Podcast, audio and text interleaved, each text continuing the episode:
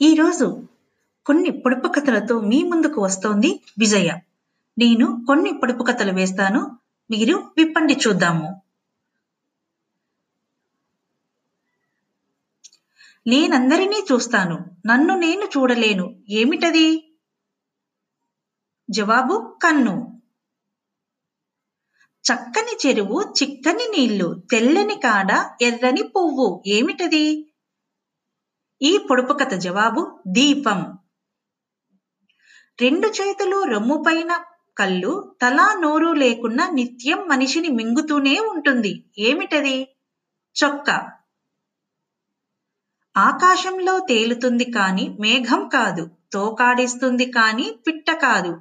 పట్టు తప్పితే ఎటో పారిపోతుంది. ఏమిటది? కనుక్కున్నారా? గాలిపటం. బ్రతికించేదొక హారం చంపేదొక హారం. ఏమిటది? ఆహారం మరియు సంహారం. నీటిలో పుట్టింది చిప్పలో పెరిగింది కోటలోకి వచ్చింది నెత్తిపైకి ఎక్కింది. ఏమిటో చెప్పుకోండి చూద్దాం. ముత్యం. ఉదయం తరుగుతూ పోతుంది సాయంత్రం పెరుగుతూ పోయి హఠాత్తుగా మాయమవుతుంది. ఏమిటది?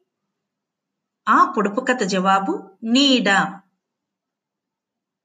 పువ్వుల్లో పుడుతుంది వెయ్యి మంది కాపలా కాపలాలో అరల్లో దాగి వేలాడుతుంది. ఏమిటది? తేనె తేనె పట్టు. తాతకు దూరమైన మామకు దగ్గరయ్యేది ఎవరు? ఇది బాగా ఆలోచించి చెప్పండి. పెదవులు.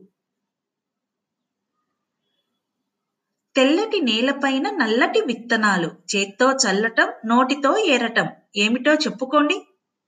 తెల్ల కాగితం మీద రాయటం మరియు చదవటం.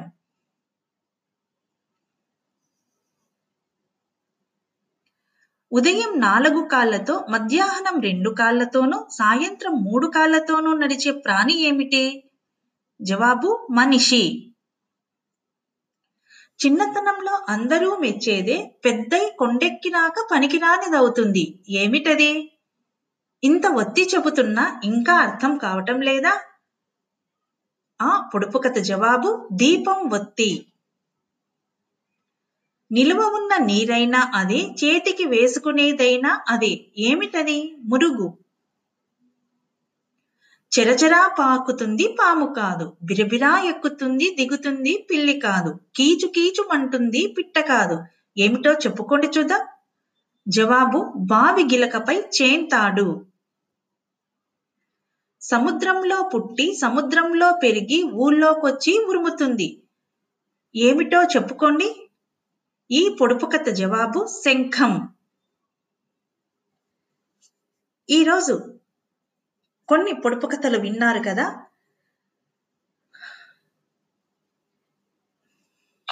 మరికొన్ని పొడుపు కథలు వచ్చే ఎపిసోడ్లో విందాము.